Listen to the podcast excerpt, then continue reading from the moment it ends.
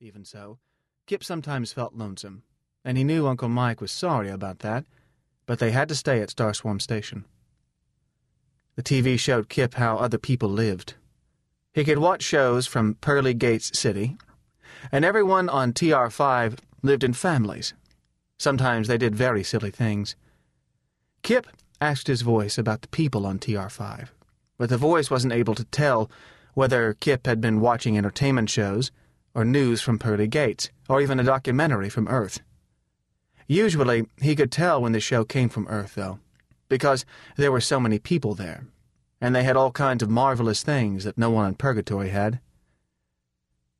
For a long time, Kip thought his voice was God, because the voice always spoke in stern, unemotional tones like Brother Joseph reading the lesson, and it used words Kip didn't understand.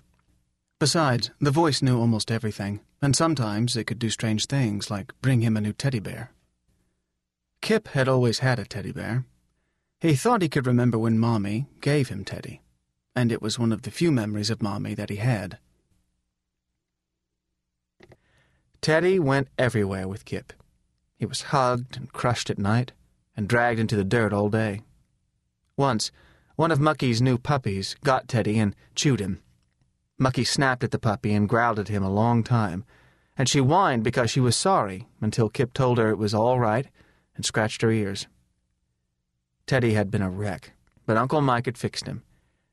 Over the years, Uncle Mike changed Teddy's stuffing and patched him until he wasn't recognizable. But still, he was Teddy. Finally, though, Kip dropped Teddy into the wrong hole, and a fire-brighter took him. Kip screamed, and although the dogs knew better, they attacked the fire-brighter because the dogs couldn't stand to hear human children crying. Mucky's puppy had to be killed, and Mucky was hurt, and Firebrighter blood and guts got all over and inside Teddy. Not even Uncle Mike could do anything for him then. Uncle Mike asked Dr. Henderson, but no one knew any cure for the Firebrighter smell. So they buried his teddy bear. It was his last connection with his mother, and Kip cried all night. Then he told the voice about it. I want Teddy back, Kip told the voice, and he cried again. A week later, the supply copter landed at Starswarm Station. When the pilot opened the cargo hatch, there was a big brown stuffed bear sitting on top of the groceries and scientific equipment. He was almost an exact copy of what Teddy had been when he was younger and hadn't been patched so much. Darndest thing, the pilot said. Not on any manifests. Just right there in the cargo.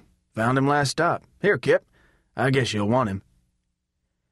Kip nodded gravely and thanked the pilot. He was a nice bear, but he wasn't Teddy. Kip kept him in his room. The new bear was never crushed at night, or rolled through the dirt, or even chewed by Mucky's puppies. It was a very proper bear, and he had his place in the corner by the big red and white toy box. And Kip liked him very much, but he didn't love him because he didn't come from Mommy. That night, Kip heard Uncle Mike and the pilot talking over whiskey. Nice of you to bring the bear for the boy, Cal, Uncle Mike said.